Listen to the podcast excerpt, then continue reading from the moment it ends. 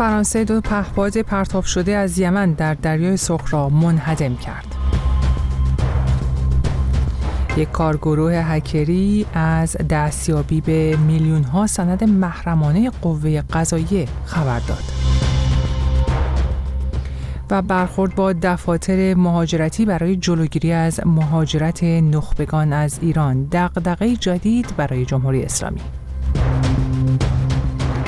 برای شنیدن این گزارش ها همراه رادیو فردا و مجله نیمه شب ما بمانید.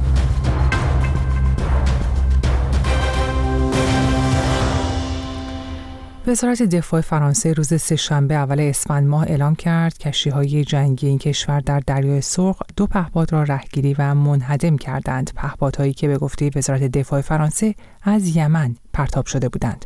ساعتی پیشتر دولت بریتانیا حمله موشکی به کشتی روبمار را که توسط های مورد حمایت جمهوری اسلامی ایران انجام گرفته بود محکوم کرد. جزئیات بیشتر از سپید بهگام. پهپادهای پرتاب شده از سوی حوسی های یمن یک بار دیگر رهگیری و منحدم شدند. این بار وزارت دفاع فرانسه اعلام کرد که کشتی های جنگی این کشور موفق شده اند دو پهپاد را که از یمن پرتاب شده بود در دریای سرخ ردگیری و منهدم کنند. بر اساس بیانیه‌ای که وزارت دفاع فرانسه روز سهشنبه اول اسفند ماه منتشر کرد این عملیات در طول دوشنبه شب و طی مأموریت ناوچه های فرانسوی انجام شده که در حال گشتزنی در مناطق مربوط به خود در خلیج عدن و جنوب دریای سرخ بودند. این بیانیه اندکی پس از آن منتشر شد که دولت بریتانیا حمله موشکی به روبیمار کشتی باری ثبت شده در این کشور را که توسط حوسی های مورد حمایت جمهوری اسلامی ایران انجام گرفت محکوم کرد. روبیمار که در بریتانیا ثبت شده و پرچم بلیز را دارد صبح دوشنبه سی بهمن در خلیج عدن و در نزدیکی بابل مندب هدف حمله دو موشک حوسی ها قرار گرفت. به گفته یک سخنگوی دولت بریتانیا این حمله موشکی تلفات جانی نداشته است. گزارش ها نشان می دهد که 24 خدمه کشتی روبیمار که به ناچار کشتی را ترک کردند توسط یک کشتی باری با پرچم سنگاپور که آزم بندر جیبوتی بود نجات یافتند. پس از اعلام این گزارش ها یحیی سریع سخنگوی حوسی ها اعلام کرد که روبیمار در آستانه غرق شدن است. کشتی که از بندری در امارات متحده عربی آزم بلغارستان بود و برابر گزارش ها خدمه آن لبنانی بودند. شورشیان حوسی از اواسط نوامبر با ادعای حمایت از فلسطینی ها در جنگ غزه بارها کشتی های تجاری را در دریای سرخ و تنگه بابل مندب هدف حملات پهپادی و موشکی خود قرار دادند. با آنکه آمریکا و بریتانیا نیز در هفته های اخیر چندین بار به مواضع حوسی ها حمله کرده اند اما حملات این شبه نظامیان مورد حمایت جمهوری اسلامی ایران همچنان ادامه دارد. معاون فرمانده ستاد مرکزی ایالات متحده سنتکام روز دوشنبه اعلام کرد از آغاز حملات حوسی های مورد حمایت جمهوری اسلامی ایران. به کشتی ها در دریای سرخ نیروی دریایی آمریکا برای تضعیف این حملات حدود 100 موشک زمین به هوا علیه موشک ها و پهپادهای حوسی ها شلیک کرده و تقریبا 7000 ملوان به این منطقه اعزام کرده است. هرچند کشورهای غربی بارها با ارائه شواهدی جمهوری اسلامی ایران را متهم به حمایت تسلیحاتی، مالی، آموزشی و تدارکاتی از حوسی ها کرده اند اما جمهوری اسلامی ایران ادعا می کند اقدامی بر خلاف قدنامه های سازمان ملل در ارتباط با یمن از جمله فروش یا انتقال اسلحه به این کشور انجام نداده است. گروه موسوم به عدالت علی اعلام کرده در یک حمله سایبری به سامانه مدیریت پرونده های قضایی نفوذ کرده و میلیون ها سند به دست آورده است. این گروه هکری پیشتر از این وبسایت های ریاست جمهوری و دوربین های امنیتی زندان اوین را هک کرده بود. گفتگوی داشتم با مهدی سالمی فر خبرنگار حوزه فناوری مقیم کانادا و از او پرسیدم چگونه سایت ها و مراکز اطلاعاتی امنیتی جمهوری اسلامی تحت حملات سایبری زنجیره‌ای قرار می‌گیرند. در یک دو سال گذشته بعد از کشته شدن جاویدان محسا ژینا امینی گروه های هکری به اصطلاح هکتیویست اهدافی در داخل جمهوری اسلامی مورد هدف قرار میدن که بیشتر از اون که آورده مالی و اینها داشته باشه بخشی از اسناد یا شبکه داخلی جمهوری اسلامی داره افشا می‌کنه. بنابراین یک بخش این که حملات به ایران خیلی زیاد شده به خاطر اینه که توجه هکرها جلب شده و بخش دیگهش به خاطر ضعف زیرساختی که بخشیش حاصل از اینه که نیروی انسانی قوی در حوزه امنیت سایبری در ایران نیست و بخشیش هم ناشی از اینه که از ابزارهای خوب و با کیفیتی استفاده نمیشه. اونم باز به نوعی برمیگرده به نیروی انسانی. برای همین زیر ساختهای امنیتی ایران به طور کلی ضعیفه. آیه فر این بار گروه عدالت علی اسناد محرمانه قوه قضاییه رو حک کردن آنطور که خودشون مدعی شدند. این اسناد تا به این ساعت چه چیزی بیشتر نشون میده و چه گروههایی رو هدف قرار داده؟ باید توجه کرد گروه عدالت علی با توجه به سابقه که قبلا نشون داده گروهیه که معمولا اهدافش خیلی در دسترس بقیه نیست. مثلا زندان اوین رو حک می‌کنه یا داخل صدا و سیما رو حک می‌کنه جاهایی که به نوع دسترسی های خاص می‌خواد. بنابراین باید در مورد اسنادی که این گروه منتشر می‌کنه همیشه جانب احتیاط رو رعایت بکنیم چون ممکنه که با جهتگیری خاصی منتشر بشه. الان این گروه مدعی شده که سه میلیون سند به دست آورده و به زودی وبسایتی رو عرضه بکنه که توش این اسناد قرار بگیره. نمونه هم منتشر کرده در گروه تلگرامش که بعضیش مکاتبات داخلی قوه قضاییه بعضیش هم حتی اسناد خرج و برج داخلی مثلا دادسرای ناحیه 38 هم اومده. یعنی تا این همه اطلاعات وسیع و گسترده است. باید ببین چه اطلاعاتی منتشر میشه و در مورد راستی آزمایی همین هم باید دقت بکنیم که باید جداگانه از مسیر دیگری وریفای بشه. ولی حتما انتظار داریم که بخشی از پشت پرده روابطی که انتظار داشتیم وجود داشته باشه ولی برای خیلی از اونها سند و مدرکی وجود نداشته در این اسناد افشا بشه. آیه سارمی فرد در بخش صحبتاتون اشاره کردین که گروه عدالت علی هکرهای خاص هستن که هک های خاص انجام میدن مثل هک دوربین های زندان اوین و باید حواسمون باشه. آیا میشه گفت این حک ها سازماندهی شده هستن یا گروه یا فرد خاصی در جمهوری اسلامی می‌خواد که این اسناد بیرون بیاد؟ ما برای اینکه بفهمیم که یک گروه هکری چجوری عمل می‌کنه احتیاج داریم به اینکه روش های مختلف عملیات هکر رو بشناسیم. بهش میگن تکنیک ها تاکتیک ها و رویه ها متاسفانه در داخل جمهوری اسلامی وقتی حملات هکری انجام میشه هیچ سازمان و نهادی نیست که به عموم مردم پاسخگو باشه بیاد گزارش بده. جزئیاتی از اون حمله هکری بگه. اصولا انتظار میده سازمان پلافند غیر عامل و معاونت فضای مجازیش این کارو بکنه. اما همواره وقتی این حک ها انجام میشه چیزی که ما از این سازمان میشنویم اینه که به گزارش های کلی یا اظهار نظرات کلی در رسانه ها بسنده می‌کنه بهش گزارش نمیده. ولی ما نمی‌تونیم واقعا دقیقا بگیم اینا کیان. داخل جمهوری اسلامی هن بیرون جمهوری اسلامی هن. در داخل جمهوری اسلامی هم هسته های مختلف قدرتی می‌بینید که با هم در حال نزاع هستن در حال حذف هم دیگه هستن و اسنادی رو منتشر می‌کنن. مثلا حک هایی که هفته های پیش انجام شد و حملاتی که مثلا به قالیباف همزمان بود با حملاتی که پایداری به قالیباف می‌کرد. من نمی‌خوام بگم که مثلا این حملات الزاما با هم ربطی داره ها ولی همزمانی اونها نشون میده که این پشت بین این گروه های هکری که چهره آشکاری نداره به خصوص در تقابل با جمهوری اسلامی ما هستیم. یعنی ما از نهادها و سازمان هایی صحبت می‌کنیم که در اون پشت دارن در یک نبرد سایبری با هم در حال نزاع هستند اینکه روی صحنه برای ما چقدر آشکاره و کی به کی وابسته هست قاعدتا خیلی سخته. اما برای ما مردم ایران از لابلای این نزاع داره اسنادی منتشر میشه که لایه های مختلف فرقه تبهکاری رژیم مافیایی جمهوری اسلامی رو عیان می‌کنه. اینکه آشکار میشه یه بشه اینکه حالا در بعدا به چه دردی می‌خوره؟ باید ببینیم که در آینده چی میشه. روزنامه‌نگاران تحقیقی از دل این اسناد چه چیزهایی بیرون میارن در نهایت چه آثاری داره. اما تأثیری که ما داریم می‌بینیم که بیشتر از هر چیزی اون تباهی جمهوری اسلامی رو بین شهروندان و افکار عمومی داره آشکار می‌کنه. این حتی از طرف هر گروهی با هر وابستگی چه داخل جمهوری اسلامی چه مجاهدین خلق چه سایر گروه ها باشه. مهدی سارمی فر خبرنگار حوزه فناوری از حک چندین سرور قوه قضاییه گفت. حالی که سیستان و بلوچستان بیش از پیش با بحران بیابی و خشکسالی دست و پنجه نرم می‌کنه. علی سلاجقه رئیس سازمان حفاظت محیط زیست از اجرای طرح تحقیقاتی در این منطقه گفته. طرحی که بیش از یک دهه مقامات جمهوری اسلامی درباره اون تبلیغ می‌کنن اما هرگز به نتیجه ای نرسیده. منتقدان این طرح نیز این پروژه رو غیر منطقی و سراب می‌دونند. جزئیات بیشتر از کیانوش فرید. بحران بیابی در سیستان و بلوچستان و باز هم ادعای مقامات ایران برای ایجاد حفاری و استفاده از آب ژرف به عنوان یک راهکار و حل بحران.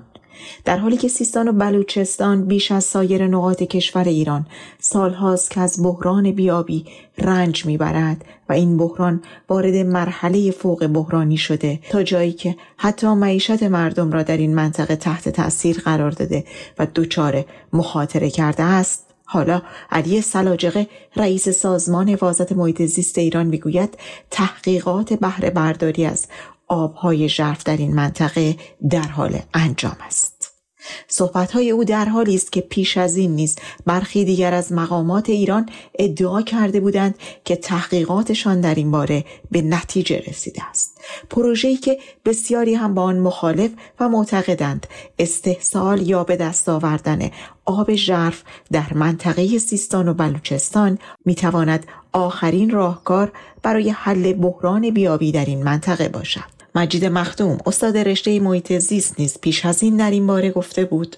هیچ مستندات قانع کننده علمی و فنی در مورد احیا پذیری ذخایر آب ژرف وجود ندارد. بروید و از تمام متخصصین جهان بپرسید کدام عقل سلیمی فقط برای استحصال یک چاه 100 میلیارد تومان هزینه مطالعات اکتشاف و حفاری می کند که بتواند در شبانه روز فقط یک هزار و پانصد متر مکعب آب که چیزی حدود 15 لیتر در ثانیه است را به دست بیاورد. بسیاری هم ادعای نجات دادن این منطقه با طرح آبهای ژرف را تنها دکانی جدید خواندند برای پولهای هنگفتی که این وسط خرج می شود و چاههایی که بیدلیل زمین را زخمیتر و خشکتر می کنند و آبدهی ندارند نیکاهنگ کوسر کارشناس محیط زیست و آب هم این راهکار را دستاویزی برای اجرای پروژه های گران قیمت می داند. بر اساس دانشی که امروز ما داریم ذخایر آب ژرف ذخایر معمولا استراتژیک هستند و استفاده از این ذخایر در موقعیتی که راهکارهای دیگری برای تامین آب وجود داره منطقی نیست. این که رئیس سازمان حفاظت محیط زیست داره می‌گوید که دارن آزمایش ها و بررسی ها و تحقیقات می‌کنن خب تحقیق همیشه چیز خوبی هست. اما این معمولا دستاویزی هست برای اجرای پروژه های گران قیمتی که نهایتا سودش به جیب یک گروه میره و ضررش رو مردم بایستی تحمل بکنن.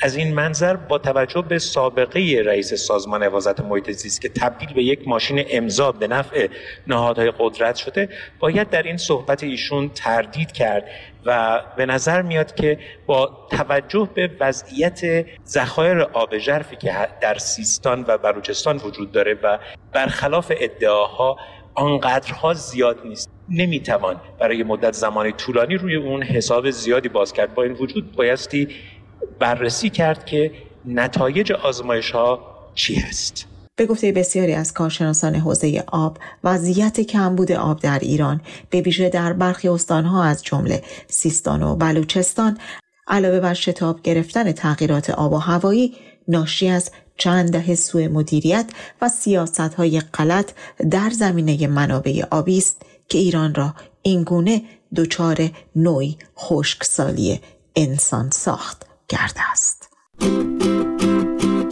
صفحه رسمی رادیو فردا در اینستاگرام instagram.com رادیو فردا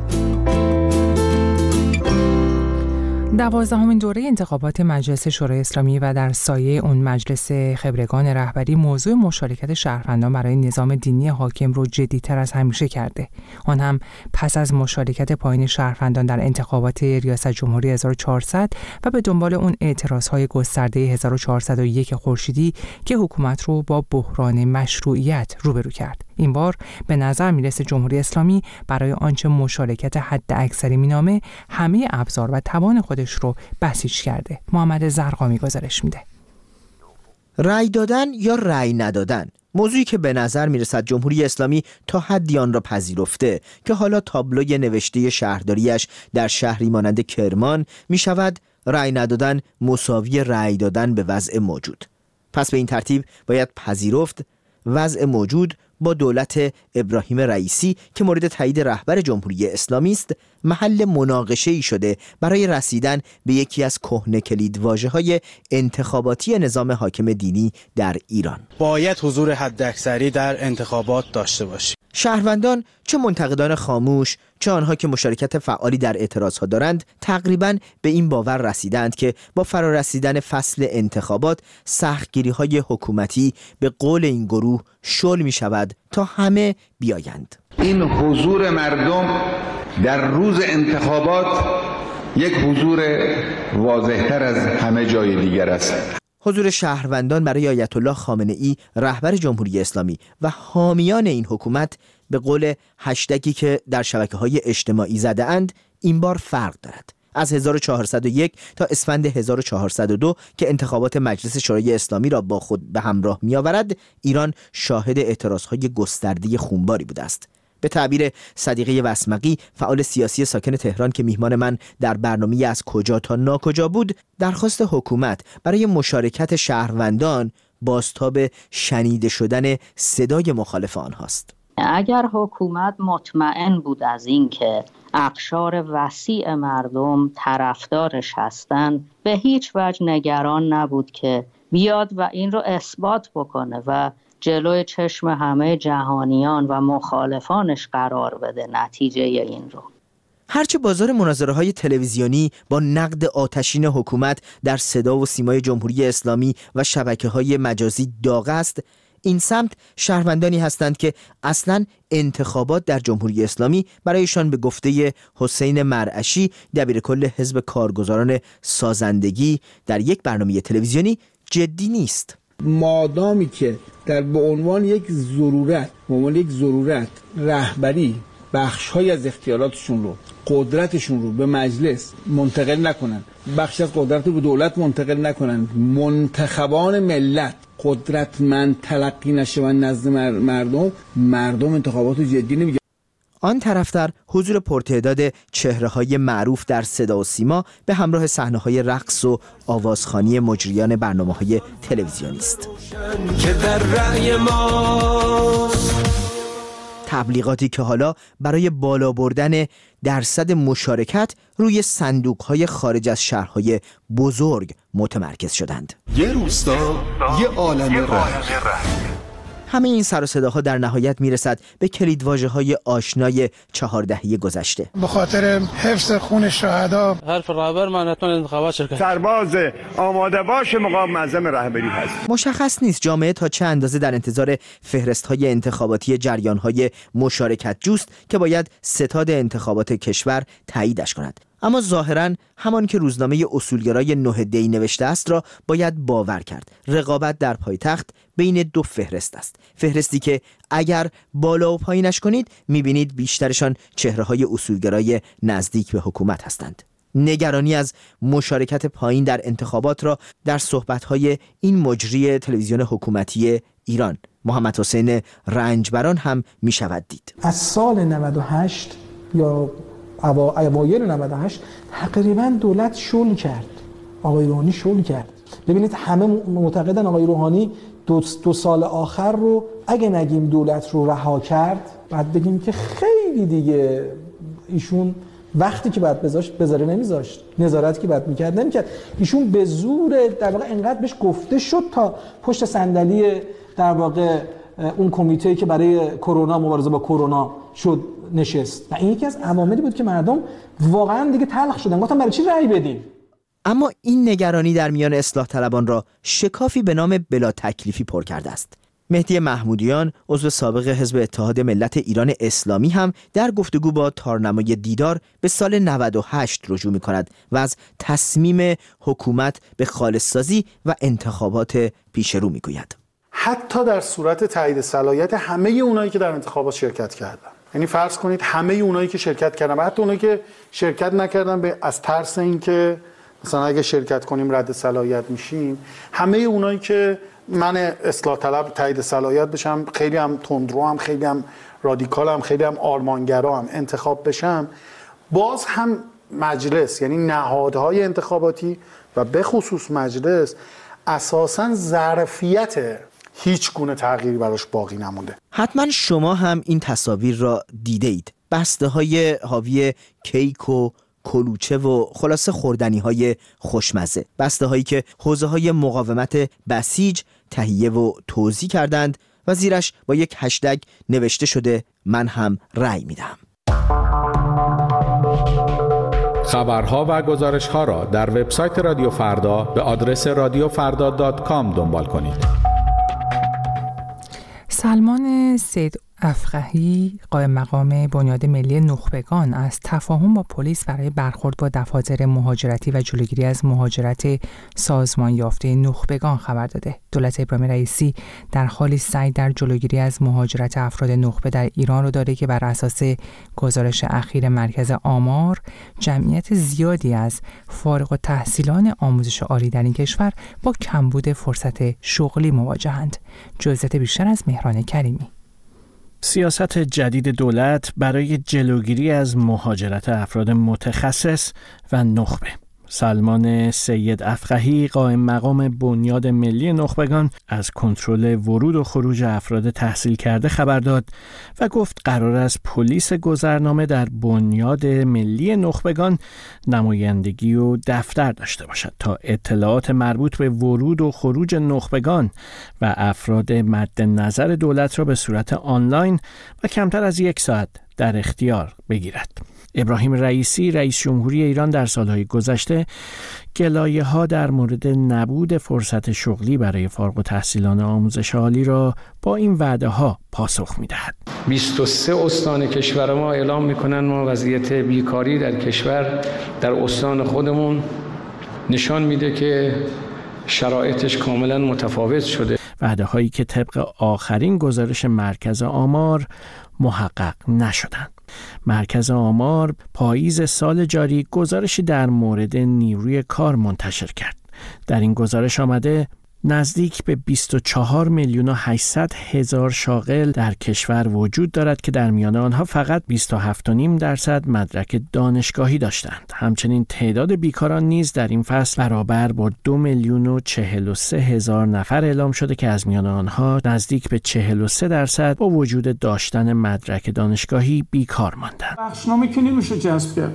نمی‌تونیم بخشنامه کنیم عزیزان نروید یا از اون برم بخشنامه کنیم. عزیزان بیایید. اونجوری که نمیشه. یک شنبه پانزدهم بهمن در نشستی که خانه اندیشمندان علوم انسانی با موضوع آسیب شناسی مهاجرت نخبگان برگزار کرده بود علی اکبر صالحی رئیس پیشین سازمان انرژی اتمی تلویحا نبود فرصت شغلی برای جوانان متخصص را مرتبط با منزوی شدن ایران در جامعه بین المللی دانست. نماز جمعه هم اگه ببینید عمدتا اینجوری هم بزرگوارانه میگن شغل ایجاد کن آقای دولت خب مثل که دولت مردان نشستن وزرا نشستن که شغل ایجاد نکنن. اگر ما می‌خوام شغل ایجاد کنیم اینا سرمایه گذاری می‌خواد دیگه. بخش و سرمایه گذاری و فناوری جامعه جهانی یک جامعه در هم تنیده شده. و ما اگر نسبت به جامعه جهانی معزول باشیم خودمون کنار بکشیم چگونه می‌خوایم سرمایه جذب کنیم؟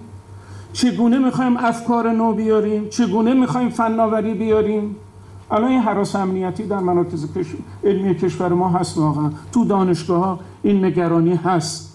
بیکاری اما تنها یکی از دلایل اصلی روند افزایشی مهاجرت افراد با تحصیلات عالی است. شماری از دانشجویان و اساتید می‌گویند در بیش از یک سال گذشته فضای دانشگاه ها امنیتی تر شده و ناامنی در دوران تحصیل به اوج خود رسیده و همین وضعیت برای بسیاری از دانشجویان چاره غیر از انتخاب گزینه مهاجرت باقی نگذاشته است. یکی دیگر از عوامل بالا رفتن نرخ مهاجرت در ایران شکاف جنسیتی در بازار کار و پایین بودن امنیت اجتماعی است. دنیای اقتصاد آذر ماه به نقل از مدیر رصدخانه مهاجرتی ایران نوشت که در سال 2021 بالغ بر 52 درصد اقامت‌های دائم صادر شده برای ایرانیان در کانادا، 45 درصد در فنلاند و 49 درصد در استرالیا مربوط به زنان بوده.